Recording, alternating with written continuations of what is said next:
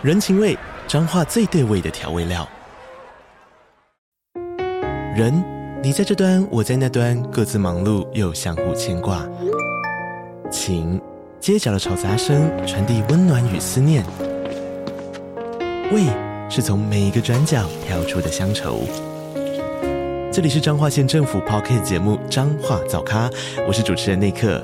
从彰化大小事各具特色到旅游攻略，透过轻松有趣的访谈，带着大家走进最在地的早咖。准备好了吗？彰化的故事，我们说给你听。以上为彰化县政府广告。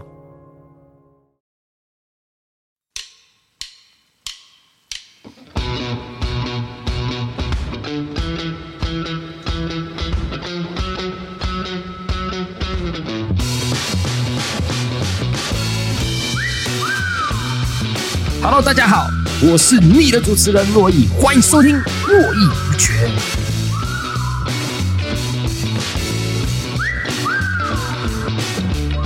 上一集其实我讲到是战斗位置这件事情，那我想到我在大学的时候，大学时候做社会议题的倡导，不论在学校或者有跟 NGO，其实经常会面临到所谓的路线之争。然后这个路线之争，我觉得在当时我。在我的笔记本上，我写下了一长段话。一长段话是来自于马世芳的《耳朵借我》那本书。然后，我想把那一段落念出来给大家听。那一段落的话，基本上，我觉得它说明了一些事情。它并不完全的准确的说明每件事情，但它精准的说明了当时我的一些心态，也诠释了我为什么会有点想要加入法白这样子的原因。他说什么？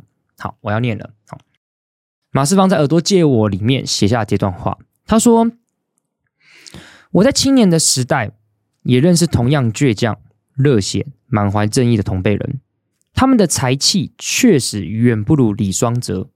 啊，先忽略这个人。我总觉得他们最大的问题是缺乏幽默感。他们深信、相信自己可以改造世界。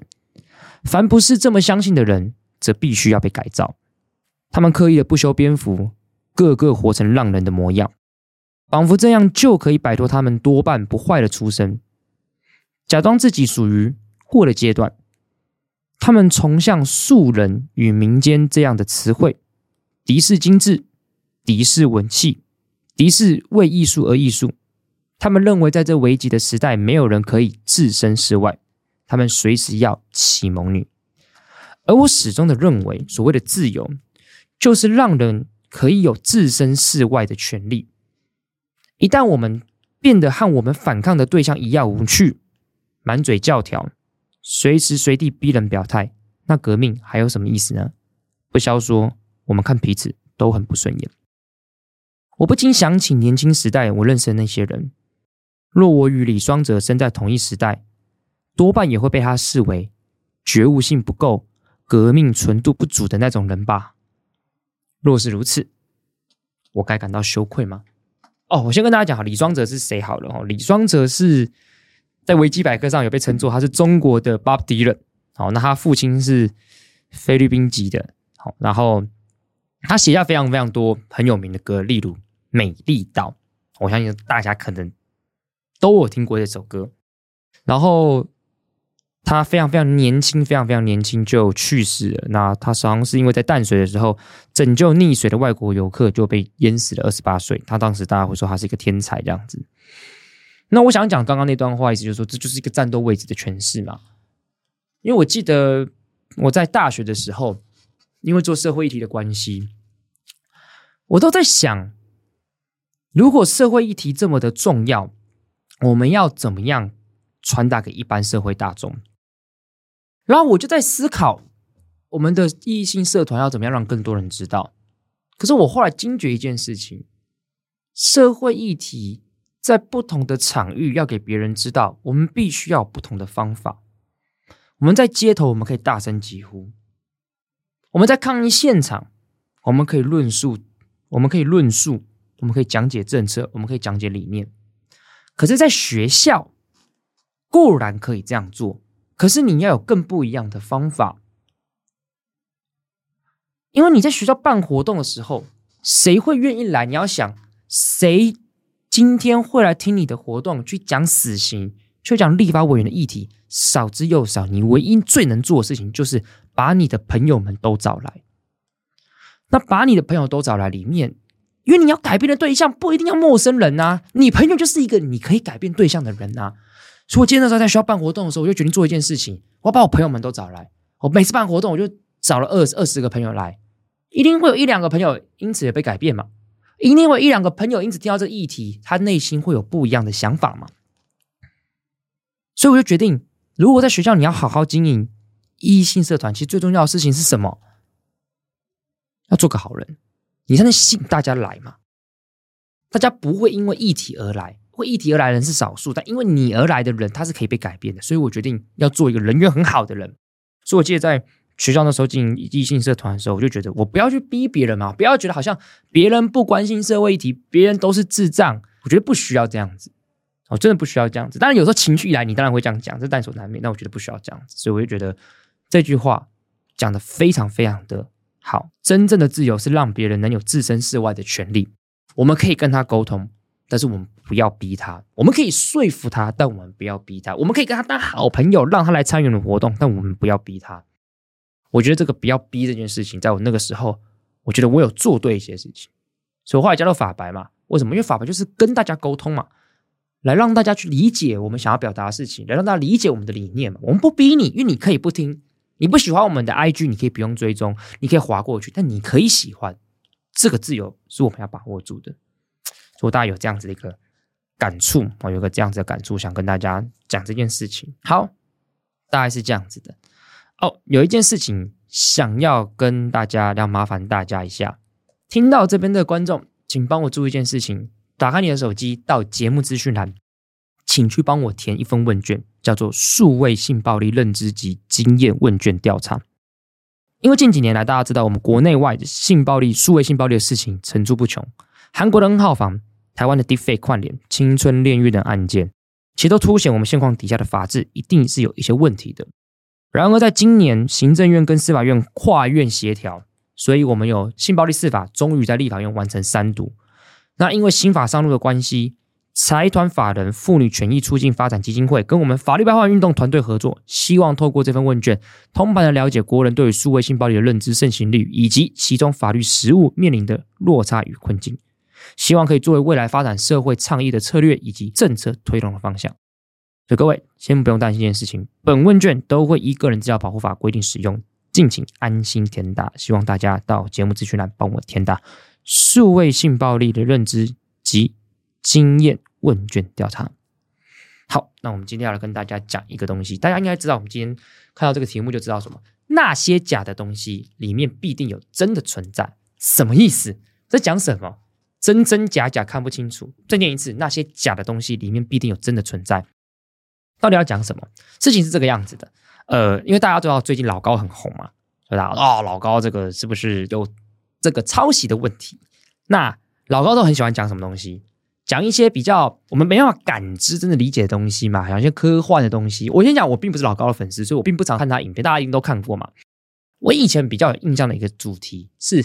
都市传说哦，他还讲都市传说，然后这个都市传说又搭配呢，因为我们之前法白啊，我们我们有去淡水去做 live podcast，然后讲到淡水那个情人桥，只要去过那边的人都会分手，好，都会分手，哎，就是一个都市传说。好，那所以我们今天就来跟大家聊聊都市传说哦，都市传说哦，为什么同样聊都市传说？这就是今天要扣回今天主题的那些假的东西里面必定有。真的存在。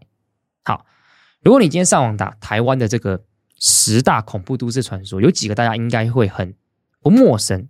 地上的红包不要捡，因为如果你捡了，哎，就会有这个女人过世的，然后你里面有她的什么头发跟指甲跟钱包，你就要必须跟她冥婚。鬼家人那部片其实就是用这个都市传说去把它演绎的嘛。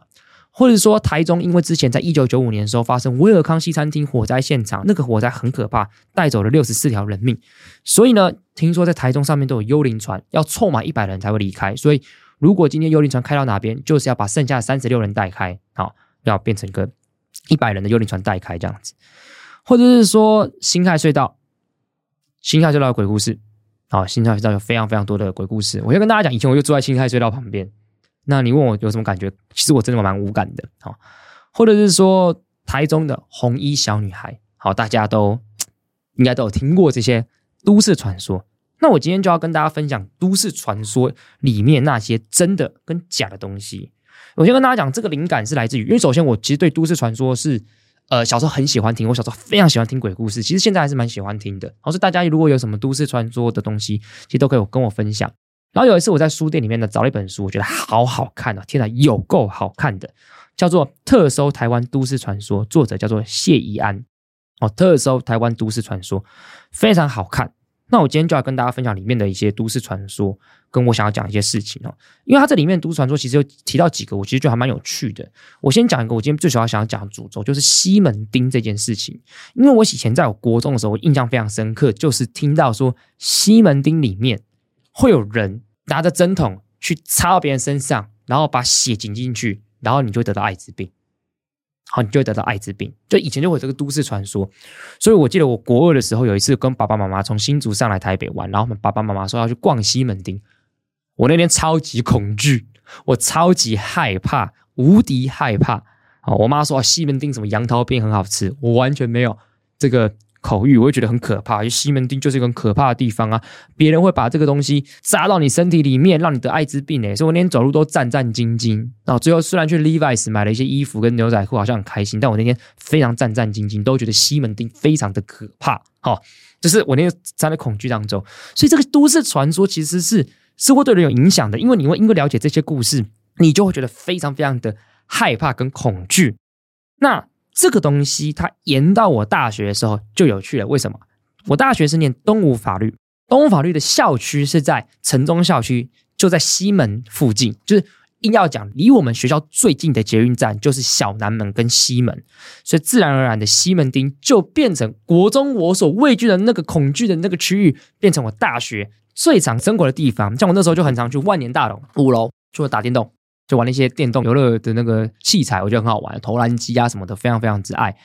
然后也会去有一个成品，成品那栋秀泰上面看电影。然后看电影之前，先去顶楼，去他的那个打棒球的地方，叫大联盟打棒球。哦，所以我的大学生活在西门度过了很不错的日子。我常那边流连忘返。哦，最常去哪里？大家知道吗？西门的红楼旁边后面不是有酒吧？干，超常去的，都是大学最爱的地方。大学就基基本上每周。每两周都要去跟朋友去那边喝一杯。我记得那时候他那个酒啊，百威啤酒，大选穷嘛，所以他买二送一，一百八喝三瓶，开心。每次一百八喝三瓶。啊，可是像这个插曲，因为那时候大家都说西门红楼酒吧，大家都说哦，红楼那边不就是 gay bar 吗？对不对？你干嘛去 gay bar 这样子？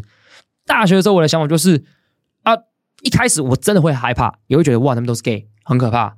大学一开始，后来去了发现，第一还好啊，没有大家讲的这么多 gay 啊。第二。有的时候真的很多 gay，妈的，gay 哪理你呀？妈，异性恋长那么丑，他根本不会理你，好不好？根本不会有人来骚扰你。妈，异性恋自己这个你知道信心爆棚，啊觉得全世界同性恋都想要骚扰我们，但谁想理你啊？对不对啊？所以因为在那边学了自知之明啊，所以从此之后这个歧视的那个滤镜就开始慢慢拿掉，也会觉得什么？因为异性恋太丑了，异性恋太臭了，同性恋根本不想理你啊。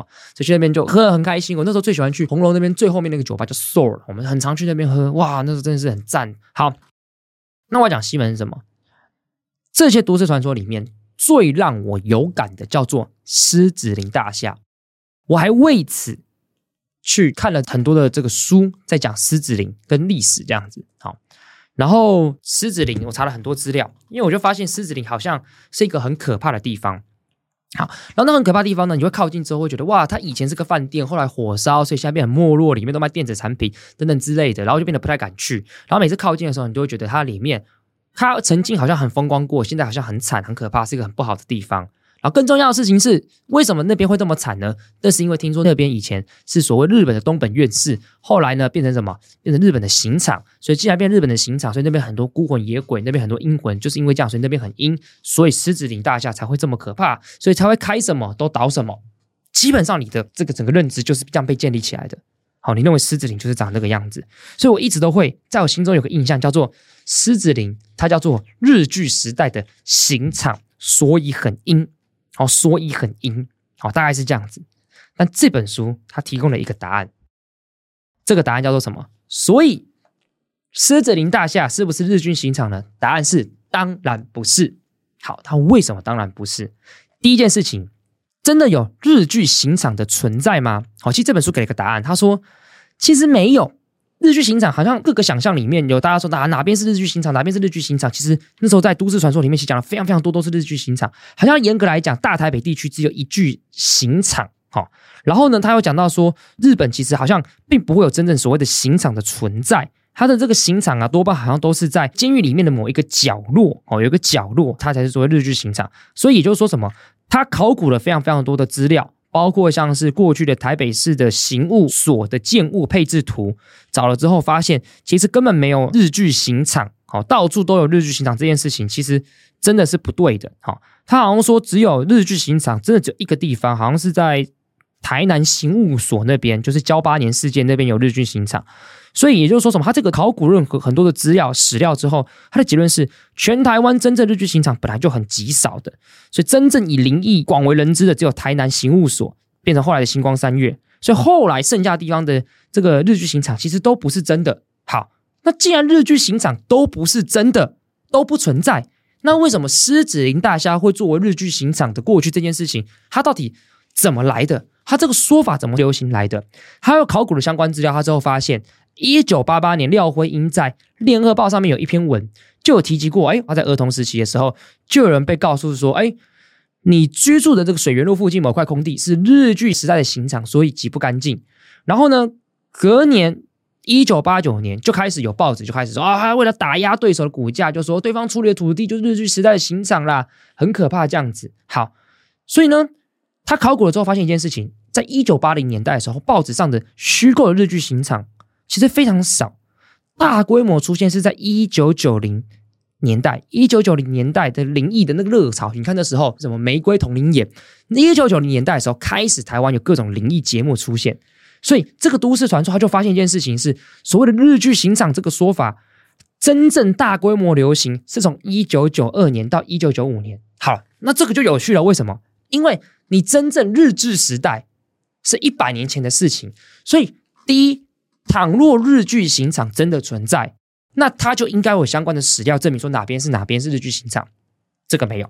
第二，他如果真的存在，有很多很可怕灵异事件，那理论上他应该是从日据时代的刑场后就开始，大家因为畏惧这个东西，所以他的故事应该会流传的五六十年、七八十年，结果没有，它中间是空白的，对不对？从一九九零年代开始到这个节目上面，哎。才开始有日剧刑场的这个说法，从一九九二年开始，一九九五年，那到底为什么是这样子？好，到底为什么是这样子？然后呢，他又发现一件事情，这个很多人就说啊，因为这个日剧刑场，所以会有很多无头的尸体，然后会有很多无头尸体。他又考据了之后，发现日剧刑场里面，他行刑的方式其实不是砍头，像那个噍吧哖事件，它好像就是绞刑，好是绞刑的，好，所以又又又觉得很怪啊。这个整个都市传说里面所架构出来的东西就开始怪了哈。对，就是第一，它不存在。第二，为什么这个都市传说是一百年后突然凭空出现，而且这凭空出现里面的东西还跟真实的日治时代好像又不太一样？好，就考据这些东西，我自己觉得很有趣嘛。就是如果是这样的话，这个都市传说到底怎么来的？那其实就回到我们今天想要讲的主题嘛。那些虚假的东西里面必定有真的存在。好，那真的存在是什么呢？他这边书里面就有提到，就是。这些东西呢，日据刑场里面啊，讲日据砍头画面啊，这些东西其实都是不合理的。好，到这边先停一下，因为刚刚前面讲的东西的结论叫做，哎，好像这些刑场其实是不存在的。那为什么会有这样子？我们把视野转换一下，真正被日本大规模屠杀的国家叫做中国，所以你把这个视野换成外省人在中国所看到的事情，就符合了。外省人在日本看到的中日战争的记忆，就是叫做中国人被日本人大量的屠杀。所以，当外省人来到台湾之后，把这样的记忆复制在这个上面的时候，这样子的恐惧，这样子的历史的伤痕的记忆，好像就契合了。因为一旦一九四九年这个整个国家是以外省人作为主轴的时候，这样子对日本的仇恨，台湾并没有被日本大众屠杀嘛，是中国。的时候，哎，这个地方就契合，就是变成是一九四九时候中国来到台湾的外省人，因为对日本的这恐惧跟恨，在这边复制这样的记忆盖在这边，好像就变成是理所当然的。所以这本书里面就讲到，错字的情境其实埋藏的是什么？真实的恐惧，好，真实的恐惧。所以在这边，可是问题就来了，那为什么要这样子？如果你今天讲日剧刑场是，那应该有更好的东西嘛？在讲日本，那为什么一定是用日剧刑场这个东西存在？他根据研究，他发现什么意思？他发现就有趣了。那些曾经大家被说日剧刑场的地方啊，其实都是白色恐怖时期的不义遗址。所以他这里面就讲了一句话，他说：“若说一个地方很阴的条件是无辜的百姓遭受不人道的对待，充满冤屈，那在白色恐怖里面的不义遗址不就阴的不得了了吗？”所以这个问题就开始出现了。戒严时期的政府，他一定需要有一些想法，好，叫做统治者，日本的统治者是残暴的，当代的政权是干净无罪的，所以你要巩固自己的正当性的时候，你必须要说以前的人是不对的。所以他这个里面讲的这个概念，我觉得非常非常有趣。就是我先讲这个都市传说这个概念是假的嘛，但他真的东西是对日本的恐惧，代表了国民党。在统治台湾的时候，对于整个台湾统治的非常的不踏实，所以有各种不同的方式来丑化。呃，当然我并没有说日本统治台湾一定多好，我是说他必须要更加丑化日本的统治，才能显得自己的执政是具有正当性的。那可能这样子的记忆被压在那边之后，一直不断流传下来，刚好在一九九二年，也就是一九八七年解严后开始，因为言论自由的关系而大量爆发，而大量爆发。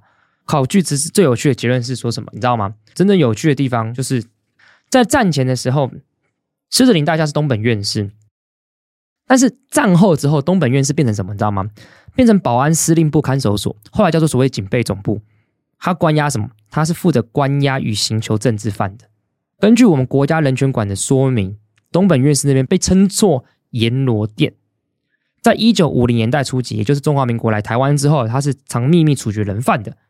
所以，所以你知道，真正在这边处决人犯，真正在这边制造冤屈，真正在这边展开国家的暴力的，他根本不是日据刑场，他就是白色恐怖时期呀，他就是白色恐怖时期呀。所以，如果你硬要我讲，你不觉得有趣吗？真正在这边杀人的叫做白色恐怖时期的国民党政权，可是流传到一九九二年的都市传说叫做那边是日据刑场。如果那边真有刑场，那也是白色恐怖时期国民党杀人的刑场啊，怎么就变日据刑场了？所以谢宜安这本书在那个章节，它里面其实讲到说，所以我们回到最初的疑惑，日据刑场为什么这么多？那就是因为白色恐怖的遗址很多，所以日据刑场必须多，日据刑场可以作为不义遗址的遮羞布。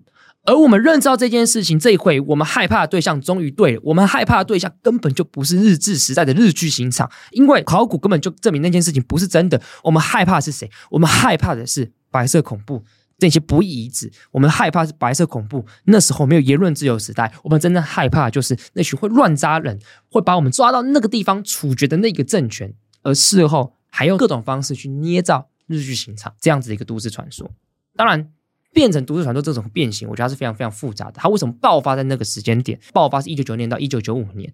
那在爆发那个时间点，其实已经解严了，所以它其实应该是在解严之前，这个东西就是口耳相传。到一九九八一七年解严之后，在公共的媒体上出现，才让更多人广为人知。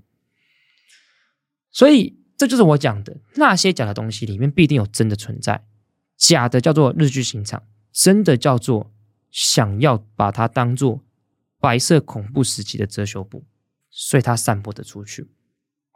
其实它里面也讲了，自己觉得这个是我看完最感触，也是最有兴趣的那一个章节。因为狮子林对我来讲有很大很大的记忆，就是在我大学的时候，我每次都靠近那栋建筑物，但我却因为日据刑场的这个都市传说，让我死的，我一直不敢靠近。真正的靠近的是在二零二二年，我跟我一群朋友，我们跑进去拍照，我拍了一堆很复古的照片。走进去之后，我发现其实里面。真的蛮可怕的，因为里面就真的就什么东西都没有。但是你拒绝它既可怕又不可怕，它既没落，里面什么都没有。但是你真的一群人进去之后，因为它上面还其实是有隐层的，也没有自己看的那么可怕。而且里面还有律师事务所，我觉得超级有趣。然后它里面还有独立套房等等之类的。我觉得它这本书里面就是在破解各个不同的都市传说，告诉大家说这个都市传说里面真正的东西是什么。那狮子林大家是我最喜欢的。我分享一个，就是他讲那个空难，就是华航之前有空难，然后空难之后接到灵异电话的故事。我不知道大家知不知道？好，这个故事是这样子，就是之前发生华航飞澎湖的一个空难，然后发生空难之后，有一个人哎，突然有一个人打电话给他，好，然后讯息叫他拨二二二语音留言，然后这语音留言一打开之后，觉得很奇怪啊，怎么都是海的声音，对方也不知道在说什么，然后就觉得很奇怪哈，然后他就觉得。这会不会是华航的那个班机那个事件啊？因为那时候已经是华航失事第六天了，当晚就是头七，然后他就查了这个电话号码，跟这个远传公司查询，就都查不出这样子。好，那这个是二零零二年香港灵异论坛上面一个网友的 po 文，他这个东西讲到最后，他发现一件事，就是呃，直接讲，就是这以科技上来讲，以科技上来讲，这件事情应该不会存在。好，应该是不会存在的，因为假设你今天失事这么多天，其实手机早就坏了，所以你不太可能要打电话给对方的状态。所以，他假设以科技来讲，这件事情做不到的。但是在那个时候讲这件事情的有趣的点是什么？是因为你要知道，手机那个时候我们日常生活当中那种小手机刚开始，Nokia 大概从一九九零年代的末期开始盛行，所以很有趣。那时候网络并不盛行，所以那个时候你整个家里面。我再讲一次，你整个家里面唯一能对外突破空间、接触到外面事情的东西叫做手机。现在有网络嘛，所以你像很多东西都可以接触到外面啊，你的电视也可以，你的手机可以，电脑可以。但那时候只有手机，所以手机是你家里面唯一一个，或你的电话，一个新科技的出现、新概念出现，往往就会变成是可能都市传说创作的一个非常重要的一个元素在里面，因为人们对于那个东西是不了解的。你看，突破空间一定是一个。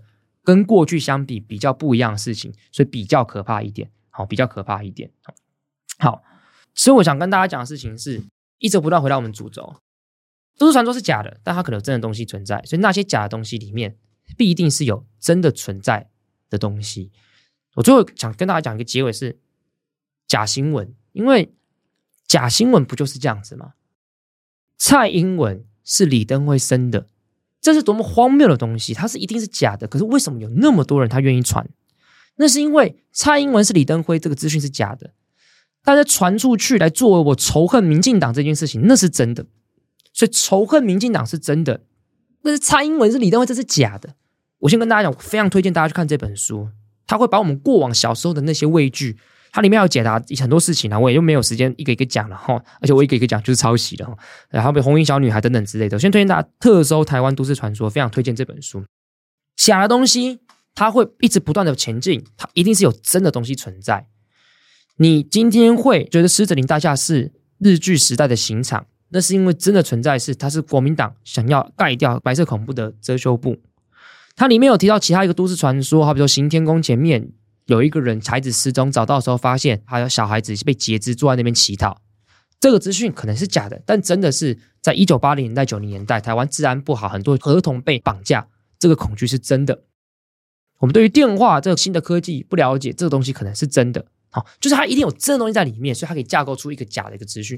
所以我们在得到任何资讯的时候，我们一定都可能都要去再想一下，跟冷静想一下，它到底是不是真的。它如果是假的，它为什么能传？它的背后的真的东西是什么？所以我觉得我们要去了解一个资讯，不单单只是看在资讯本身的客观事实上是真的还是假的，我们更应该去看它背后所反映出来的东西，到底有没有是一个真的东西存在？它是仇恨，它是发怒，它是恐惧，还是它是焦虑？一定都有。那如果我们能剖析这个资讯它背后真正原因的时候，我觉得事情它就会好玩了起来。就正如这个都市传说一样，你会发现它没那么可怕。但是你发现，它其实有更可怕的地方，它可能是遮羞布，它可能是恐惧，那些东西是真的，它可能没有这个假的资讯本身来的戏剧，但它真的真实的存在，它反映了我们在那个时候的社会的那些问题。好，我觉得这是蛮值得跟大家分享的。好，所以大家以后什么书也可以推荐我，我觉得蛮喜欢去做这个分享的。我觉得这本书，我就觉得看完之后，我第一个想法就是，哇，这就是假新闻啊！假新闻不就是这样子吗？这不就是很值得来跟大家分享的吗？嗯，好，那我们来这个进行 Q&A 的回应。好，那我们先从这个 First Story 的部分，我们再拉回到这个 Apple Podcast 的部分。哈，有一个人说，终于发现，觉得洛伊跟自己很像，原来我是高敏感的人。我先跟大家讲，这高敏感人那一集啊，播出之后，很多人私讯我去讲这件事情，其实我觉得蛮棒的，更了解自己。我觉得这件事情。大概是要到三十岁的时候，你可能才会比较了解自己。我自己经验是这样子，然后也有一些观众、听众跟我反映，其实大概也是这样子的状态。所以我觉得没有关系，你就慢慢的发掘自己就好。就我觉得高敏它并不是病，它就只是一种特质而已。只是这个特质，你可能小时候，像对我的自己来讲，就是我小时候就意识到这件事情，但我并不知道它是什么，是到这两年才意识到说，哦，这个东西是这种特质，叫做高敏感，才知道的啊。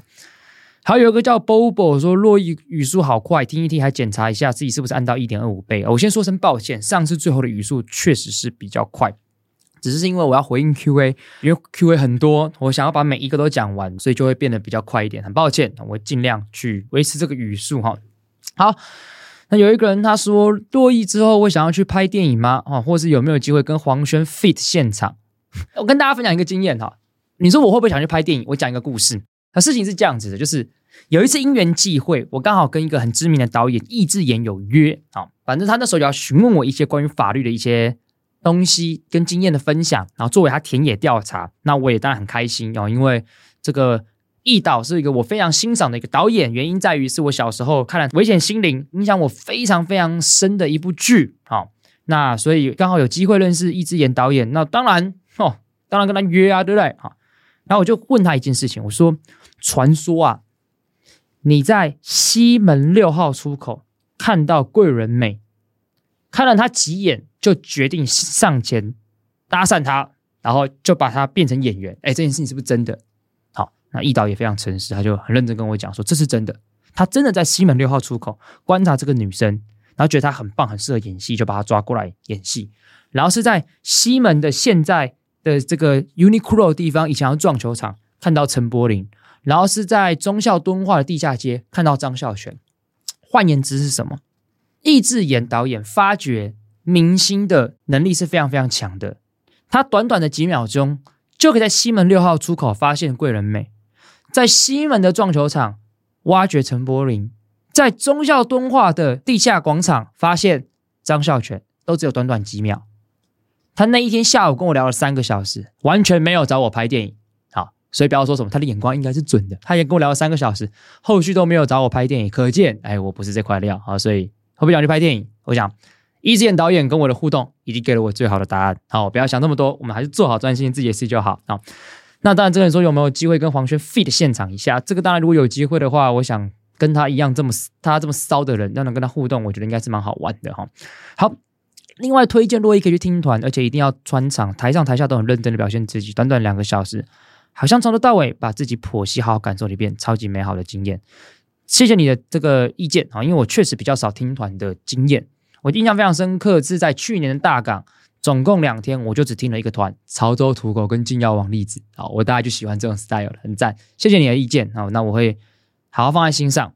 好，那有一个人说平常不太听 podcast，好，那高敏感这集听完了，洛伊的节目听起来就是舒畅。就跟我喜欢香港的手扶梯一样，快很准，不知道在赶什么时间的态度。啊，那这个人是还有曾经一起合作过的对象，我不知道你这句话到底是称赞还是批评啊？我觉得很好笑，是说不知道在赶什么态度，但可能有些人就是喜欢这么快的语速。好，感谢你，非常感谢你的留言啊。好，那有一个叫 David 笑啊，兄弟，好久不见，能听到你的声音真好，希望下次一起看世足的时候还能下德国队啊。就跟大家讲，David 笑是我大学的。非常要好的朋友，好，那他现在在德国攻读法学博士，啊，我们同一年考上律师，然后润发的时候，我还在旁边帮忙啊，准备一些茶点的这个角色，好，那他现在在德国攻读法学博士，很久不见，希望你在德国攻读博士的一切，好，非常美好，很想念你的干话啦，好，希望下次回来我们再一起齐赴正伦，好，期待下次见到你，好，来，要有一个叫六九。好，六九哈，My favorite number 哈。同是高敏感人分享方法，在受到影响时，透过身体扫描，能让能量回到自己身上。独处时做身体扫描，也能为自己感到充电。好，YouTube 上搜寻身体扫描，好，让自己听起来平静、呃自在、安稳的声音。熟悉之后，也可以自己引导自己。如果觉得冥想很难，也可以试试身体扫描。哦，我先跟你讲，这个这位六九，我其实有试过。我记得是 Rachel 嘛，那。其实我真的蛮喜欢他的声音的，我也觉得，但是我真的觉得冥想真的很难，冥想真的是度日如年啊！真的是不是不是度日如年，就每一分钟都觉得很长。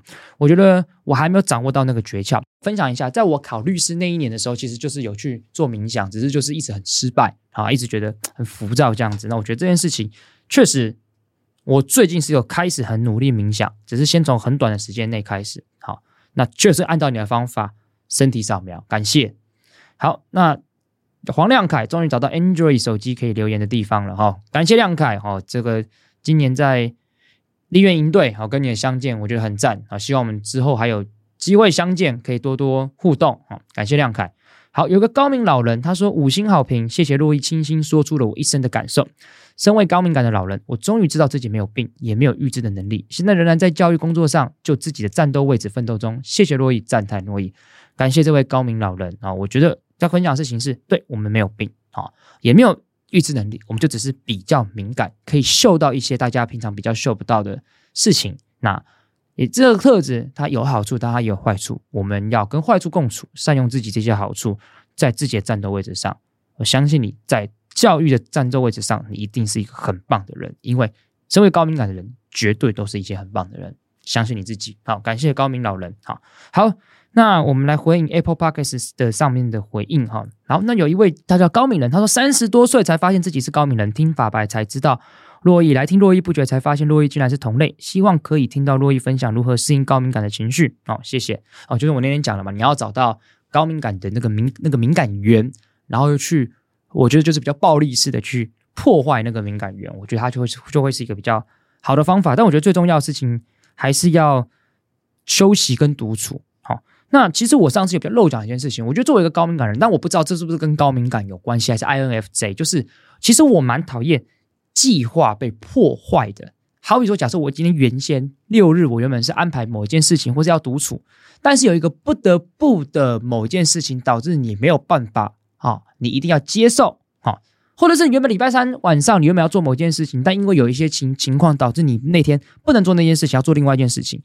那个计划被破坏这件事情会让我觉得很沮丧啊，会让我觉得非常非常沮丧。我不知道这到底是高敏感还是 INFJ 的状况，可能也不冲突。我觉得这也是我在学习的，就是没有什么事情一定是永远计划赶得上变化，永远都赶不上。所以我要去习惯这件事情，我还在习惯当中。然后因为这几天在下大雨，也稍微分享一下，就是我超级讨厌下大雨这件事情。我也一直不知道为什么，后来查了之后才发现，对，这跟高敏感也有关系，就是看到下雨就是会烦躁。这件事情我觉得是很有趣的，是我到这两年才知道。那其实解答这件事情，我也觉得蛮开心。就是我终于找到知道为什么我每次下雨就很不开心的，都会我都我都会很生气。像呃昨天下大雨，我就在线动上发一个操，好下大雨什么烂天气干之类的，啊真的有点不爽，因为你就是移动会变得很麻烦。就算你今天现在搭建车，坦白讲我还是觉得蛮麻烦的，因为我不喜欢身体湿湿的。好，但我至少知道这件事情，我在努力跟他共处当中，我也希望每一个高敏感的朋友听到这边。我们一起努力跟这个特质共处。好，最近一集谈高敏感，这一集提到会有很多事情都看不下去，蛮有感的。哎，这是真的，这是真的，真的对很多事情都会看不下去，你都会逼自己跳进去解决。好，这些有用的方式是啊，这位听众提供了一些方法。他说，一个人去练球，或是回到自己的兴趣上，还有阅读纸本的书，断开随时会去看社群网络的机会，蛮有帮助的。其他听到洛伊聊别的话题，上集也有提到的嘛，对，就是你必须要远离手机。一个人去做某些事情，对，你看，你手机放下，你去投球，你去游泳，好，去跑步，我觉得它都是一个方法。感谢你的建议，好。继续做下去，在台北吃自助餐有错吗？从法白到这边，每天都可以听到新的观点，自己思路可以变得更清晰，看事情视野变更广。上一集高敏感族群感同身受，希望我们都可以一起努力与自己的特质共处。感谢，一起加油哈！好，我也是高敏感人。他说，我一直都知道自己高敏感人，但从来没想说怎么克服。我听这集 Podcast 才知道可以克服改善的。想说各位高敏感人辛苦了，还有我爱洛伊，感谢你啊！分享一点就是，呃，我在我把高敏感这个特质讲出来之后啊。我觉得我的朋友很棒，大家都意识到说，弱意是需要独处的，所以很多事情我拒绝。以前你会很不敢拒绝，你会觉得说不好像是很不好的一件事情。但是我渐渐越来越敢说不了。大家一起出去玩，或大家要吃什么东西，我不想去。我开始比较敢说不，是因为大家理解我这个特质，所以大家知道啊，我就是不想去，不是因为讨厌大家，就是因为你没有这样子的心情了。所以我把这个事情讲出来之后，我发现我身旁的朋友给我的 feedback 都是非常的温暖，因为知道我这个特质，而更加尊重我这个特质跟我的选择。我觉得这是非常重要的事情。所以我觉得大家所有的高敏感人听到这边的时候，会要知道。这不是个病，我们要勇敢的面对。而所有的低敏感人听到的人要知道一件事情：干，多在乎身旁人一点啊。好，有一个叫泸州荣祥哈，这个你这个名字很赞，好赞，喜欢法白的各位，珞亦很有特色，新节目加油，谢谢，好，感谢感谢泸州荣祥哈，还有一个叫祝顺兴，从 Spotify 来贺开张，感谢你，感谢啊。好，还有一个人要说，我朋友都说光头还是帅哥的人才是真，后面又看不到，我猜后面应该是才是真的帅哥。感谢，我先假设你是这样讲哈。好，怎么办？他说看到洛伊会不自觉的嘴角上扬，诶，虽然知道摸别人头不礼貌，但只有我看到光头会想摸吗？很多人都很想摸，好，很多人都很想摸。那我跟你讲，这事情是这样，知情同意，相信洛伊，好，所以你只要询问我，我说好，那就可以。但是如果我已经同意了摸，那绝对是。一个不好的行为哦，所以如果想摸，下次碰到我，可以问一下说，哎，可以摸一下吗？可以哦，只是说你碰到我的时候，可能都是晚上了，坦白讲，头都很油，我觉得摸了也也有点害羞，拍谢不太好意思哦。好，那有一位人说高敏感人超爱洛伊，谢谢哦。他说感谢洛伊解析和分享高敏感人的特质与心情。身为高敏感人，真的觉得这个特质共存是痛苦的啊、好处大概是不太会变成白目嘛，哈哈。哎，对，这个是真的，这个真的好、就是。比较不容易白目，你真的会觉得身旁同学、身旁的很多朋友很白目，就是干别人都不爽了，你他妈还继续讲杀小，就你自己会容易停止，因为你很快就察觉干有人好像不爽了哦。所以我觉得阅读空气这件事情，身为高敏感人，士我大概从小就嗯理解，就是我好像。比较知道这种状态，所以真的比较不容易白目，这真的是一个很棒的优点哈。好，他说他继续说，他说小时候也常常被说你太敏感了这种话哦，以前会觉得好像真的是自己有问题才受伤，后来才慢慢知道原来敏感不应该被作为一个负面的特质。在三十几岁的现在，也开始慢慢学习把自己的感受放在前面一点。总之，谢谢洛伊，让更多人认识高敏感人，爱洛伊，感谢啊，就是这不是负面特质，再讲强调一次，这不是负面特质，这是一个非常非常珍贵的特质。你不白目就已经胜过非常非常多人了，所以高敏感人总是会非常非常贴心的去照顾那些在一个群体当中比较失落、比较没有人去互动的人，都会自然去照顾他。这个特质非常珍贵，我们绝对是一个好人啊！想办法跟自己这样的特质相处啊！好好节目五星啊！洛伊对林子伟抢劫案有什么看法？先帮各位棒球谱一下啊！就在上周，林子伟。原本是被台钢选到，结果他们发动了交易，把林之伟啊，他原本是今年选秀的状元，哈，曾经上过大联盟的一位选手，交易到乐天桃园队，好，然后乐天桃园呢送出了翁伟君、蓝寅伦跟王义正以及王柏融未来回到台湾的这个一拳，哈，好，先不管王柏融这三个抢劫案有什么看法，我先这样讲，很多人面对这个交易案，仿佛自己是棒球大师。提出的方法都觉得很笃定，这一定赚，这一定赔，什么之类的。我跟你讲，我个人很简单，我不是专业，所以我看专业的说法。所以我去看史丹利啊，史丹利讲棒球啊，那个他就讲的很仔细，然后讲的很仔细，他自己觉得林芝就对桃园来讲是赚的。他清掉王义正，开始已经退化的投手，好，以及蓝影伦也算老将，那翁伟君也还没有开花结果，然后拿到一个现成的具有即战力的林芝位，他觉得桃园是赚的。我自己的看法是。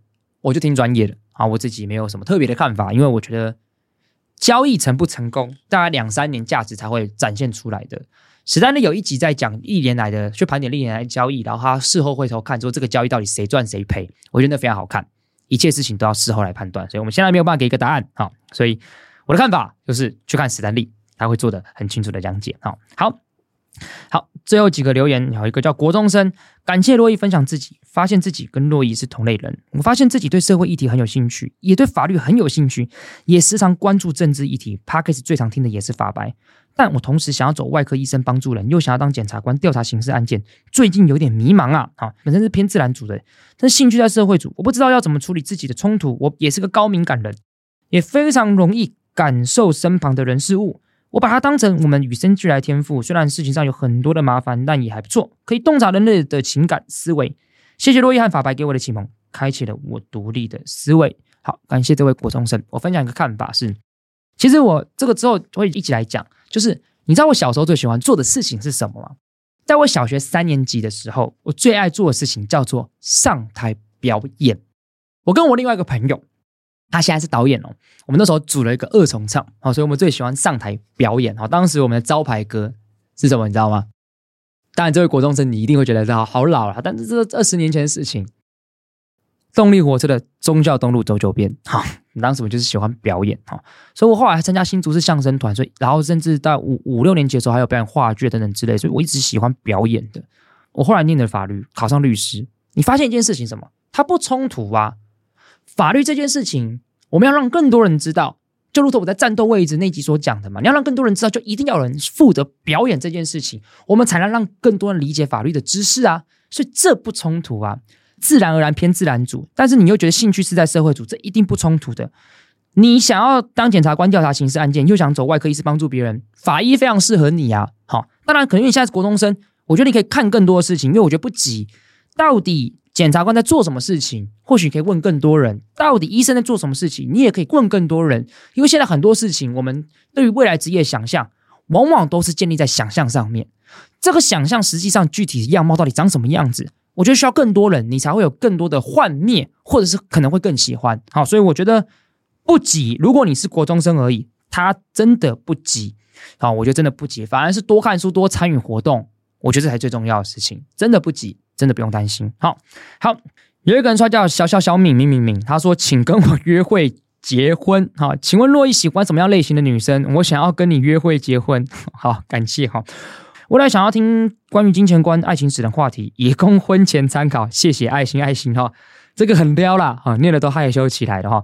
好，我觉得有一集我会讲择偶标准的，喜欢什么样类型的女生。我觉得择偶标准是一个每一个人都应该严肃的面对的一个话题，就是什么样的人你会喜欢，你会想问他什么问题，你会觉得某一个命题下他会怎么样子的一个表达。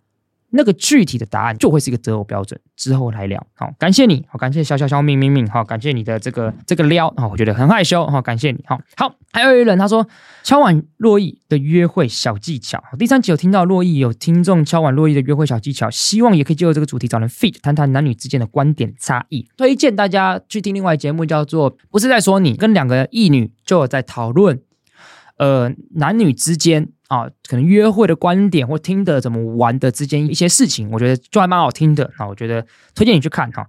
那因为坦白讲，你说什么约会小技巧，我真的讲，我让我必须老实跟观众讲，因为你们可能看到我 IG 上的短影片，会觉得珞亦好像很约很会约会，那个是被搞的，我真的没有很会约会。好，那只是一个影片的拍摄的手法，所以我不会讲说我很会约会，但是会聊天这件事情，我觉得还算有自信的哈。好。发现身旁真的有人去上恋爱家教课，然后成效也很两极。有的确实成为懂进退、懂阅读空气、懂尊重男人，但很多被投稿成直男行为研究社的人，哈，好，希望洛伊可以分享一些，但我被我真的笑死啊！希望洛伊可以分享一些观念跟实际拿捏的分寸的例子，给需要男性的参考，也可以找女性代表 fit 讨论哪些行为会让人翻白眼、不喜欢。这是一个非常好的主题，未来我会供参考。好，不过我觉得很简单，不要乱摸别人。就是一个最基本的事情，好，不要乱摸别人哦。我觉得男生不要不要说教啦，不要觉得女生都比你笨呐，大部分的女生都比你聪明，不要自以为是，不要动不动听了别人工作之后说，哦，我可以介绍你工作啊，我觉得，我觉得你为什么要做这个？干你工作也没什么了不起啦，哈，不要自以为是，我觉得这很重要。他妈的，人家讲一些事情你不懂，你就问，你就听，不要面觉得别人都不好。很多男生跟别人约会又这样，觉得自己特别屌，觉得自己特别厉害，干你真的没有特别厉害。好，不要装屌，你真的没有特别屌哈。好，来，这就是我分享的约会技巧。